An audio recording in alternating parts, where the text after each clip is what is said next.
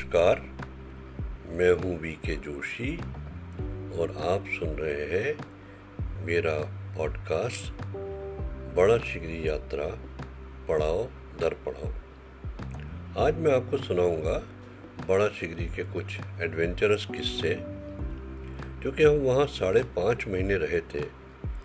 इसलिए एक एक दिन का वर्णन सुनाना तो संभव नहीं है, लेकिन कुछ महत्वपूर्ण किस्से बातें आपको बताऊँगा। तो हम लोग जिस रात को एक बजे सोए, पहली रात बड़ा चिगरी की, तब मैंने देखा कि ठंड क्या होती है। खैर, वो तो हम बहुत दिन से देख रहे थे, लेकिन यहाँ क्योंकि हम ग्लेशियर के बिल्कुल बगल में थे, इसलिए ठंड और ज़्यादा महसूस हो रही थी।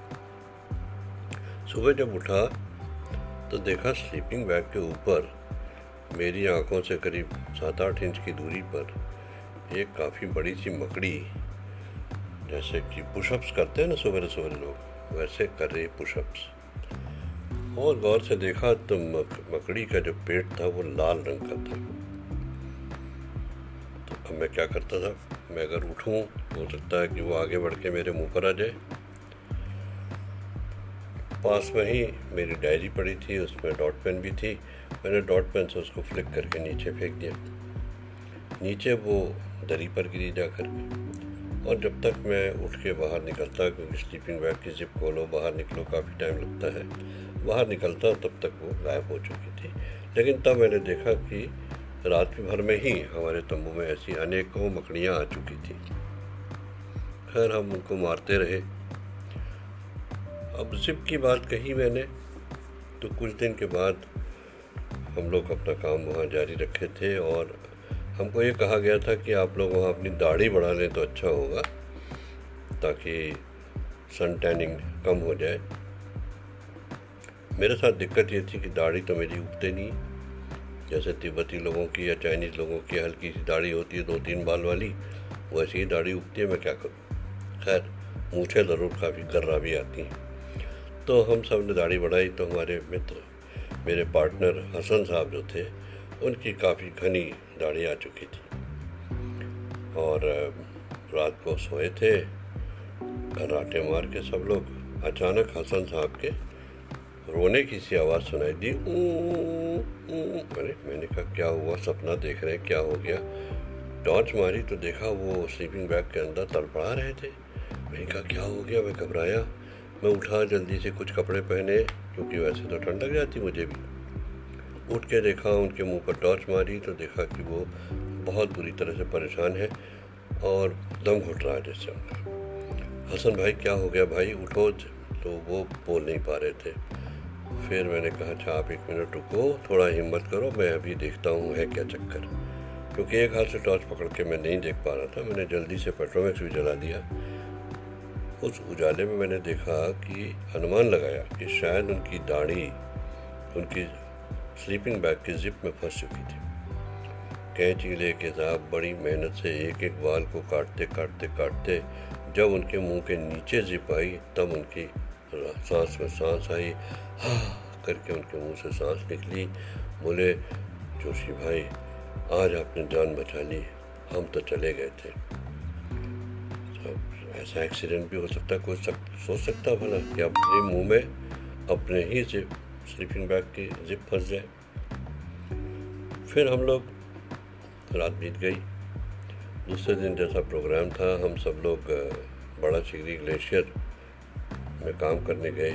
तब तक हमारे लीडर मिस्टर श्रीकांतिया और उनकी पत्नी भी आ चुकी थी। जी हाँ उनकी पत्नी हर एक्सपीडिशन में उनके साथ जाती थी। बड़ी कमाल की जोड़ी है साहब, भगवान उनको सलामत रखे। फिर हम जब पहुँचे ग्लेशियर के पास तो ग्लेशियर की केव के अंदर गए। हर ग्लेशियर के आगे एक स्नाउट बनता है, जिसके अंदर एक केव होती है। उस केव के अंदर गए, काफ़ी अंदर तक गए। डर लग रहा था, जैसा लग रहा था कि वो, आपने कभी देखा होगा ना कि बर्फ़ का होटल या बर्फ़ के मकान, उसी तरह का लग रहा था अंदर से। डर इस बात का लग रहा था कि अगर कहीं ऊपर से छत गिर गई तो हम कहाँ जाएँगे? क्योंकि कई जगह बड़े बड़े बर्फ़ के टुकड़े सॉलिड आइस के टुकड़े गिरे हुए भी थे। और पानी तो उनसे पिघलने से बह ही रहा था बाहर। तो काफ़ी आवाज़ से कहा साथ बह रहा था यहाँ पर भी पानी। खैर, अंदर केव को देख करके, अपना काम करके हम जब बाहर आए तो दो तीन घंटे हो चुके थे। थोड़ा रिलैक्स करने के मूड में आ गए। तो बाहर एक आइस का पूल था आइस पूल छोटा सा। लगभग सभी ग्लेशियर्स के सामने एक पूल बन जाता है। बहुत छोटा सा लेकिन वो करीब चार फीट गहरा था। तो हमारे लीडर साहब ने कहा कि, चलो इसमें एक एक डुबकी मारी थे। अरे, मैंने कहा, तोबा तोबा साहब, बहुत ठंडा है। बोले, अरे, आओ यार। साहब पता नहीं उन्होंने कौन सा जोश दिलाया, हम लोगों ने फटाफट अपने कपड़े उतारे और अंडरवियर पहने हुए खाली और कूद गए पूल के अंदर। जब बाहर निकले। तो हो हो हो तोबा तोबा। ऐसा लगा कि बिल्कुल फ्रीज कर जाएँगे। हम इंतज़ाम से गए थे, क्योंकि ये मालूम था, उन्होंने कहा था कि तौलिए रख लेना तो ये मालूम था कि कहीं ना कहीं पानी में जाना होगा। उसके बाद क्या हुआ कि हम जब पहली बार बड़ा शिगरी के मासिक पर चढ़े, यानी हाथी की पीठ नुमा पहाड़ पर चढ़े, आधी दूरी तक चढ़ गया था। जिग जैग जिग जैग पगडंडी पतली सी, बड़ी खूबसूरत सी पगडंडी बनी हुई थी। आधी दूरी पर, आधी से थोड़ा ऊपर जा कर के देखा तो वहाँ पर मेजर बैनन की बनाई हुई खान थी।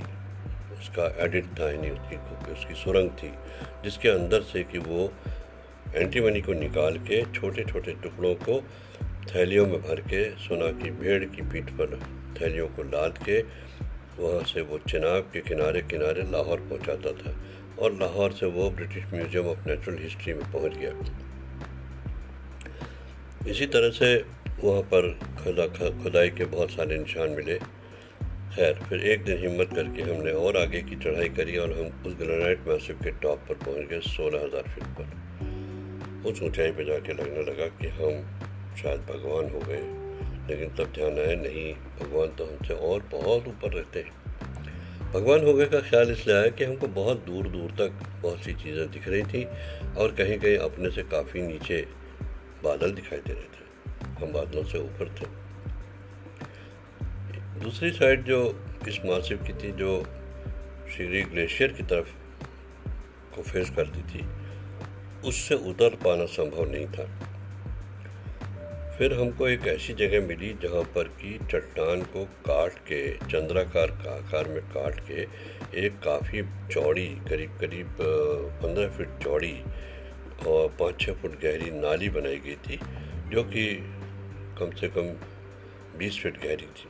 ये तय हुआ कि इस नाली के अंदर से सैंपल लिए जाएँगे। कैसे लिए जाएँगे? तो भाई किसी को लटकना पड़ेगा। सबसे हल्का मैं था, पैंतालीस किलो वज़न मैं लुबजंग के साथ उस रस्सी बाँध के उसमें लटका दिया गया। अब मैं उसको बताता जाता था और वो हथौड़ी से सैंपल काटता जाता था। खड़ी चट्टान नीचे अगर रस्सी छूट जाए ऊपर वाले के हाथ से तो नीचे हज़ारों फीट का करीब कम से कम तीन हज़ार फीट का डायरेक्ट फॉल, पता भी नहीं चलेगा वी के जोशी कहाँ गए। सब कुछ ऊपर वाले के हाथ में होता है तो उस रोज भी उस हमारी जीवन की रस्सी जो थी, उसी के हाथ में थी और हमने वहाँ से सैंपल लिए और फिर आहिस्ता आहिस्ता उसने हमको ऊपर खींचा, हम ऊपर आ गए। ऊपर तो आ गए। अब जब ऊपर से नीचे जाने लगे तो डर के मारे हालत ख़राब हो गई क्योंकि इतनी ज़्यादा स्टीप उतराई थी। फिर खैर, हमारे सीनियर लोगों ने सिखाया कि कैसे जहाँ पर रॉक का पाउडर बन जाता है जिसको स्क्री कहते हैं उसमें कैसे एड़ी अड़ाते हुए स्केटिंग जैसा करते हुए नीचे उतर जाते हैं। थोड़ी देर में सीख गए हम भी और एक्सपर्ट हो गए इस काम में। बड़ा सिगरी के बहुत सारे किस्से हैं। वहाँ पर हमने काले कौए देखे। सब काले कौए तो सभी जगह होते हैं, लेकिन उनकी चोंच पीली थी और आवाज़ भी बड़ी पतली, मधुर, जैसे किसी ने उनकी गर्दन दबा रखी हो। उसके अलावा ये मकड़ियाँ तो देखी ही हैं। जैसे जैसे गर्मी आई, वैसे वैसे हमने वहाँ तरह तरह के फूल देखे। बहुत वैरायटी ऑफ़ फ्लावर्स और जो शिगरी स्ट्रीम थी, उसके किनारे जो बालू थी, एक दिन बाई चांस किसी वजह से थोड़ा बालू हटाई तो देखा उसके नीचे बर्फ़ है। यानी उसके नीचे अभी भी बर्फ़ बाकी थी। अब आप जानते हैं कि बैचलरहुड में बर्फ़ मिल जाए तो उसके अंदर क्या रख करके पिया जा सकता है? क्या बताऊँ? फिर इस तरह से हम लोगों ने वहाँ पर साढ़े पाँच महीने काटे।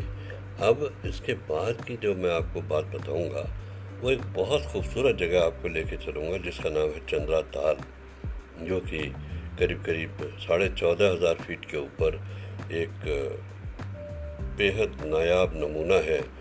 प्रकृति का एक पुखराज के रंग की झील है, काफ़ी बड़ी, चारों तरफ़ से उसमें बर्फ़ से ढकी पहाड़ियाँ हैं। उसका वर्णन मैं आपको दूसरी बार में सुनाऊँगा। फ़िलहाल आज के लिए मुझे इजाज़त दीजिए। नमस्कार।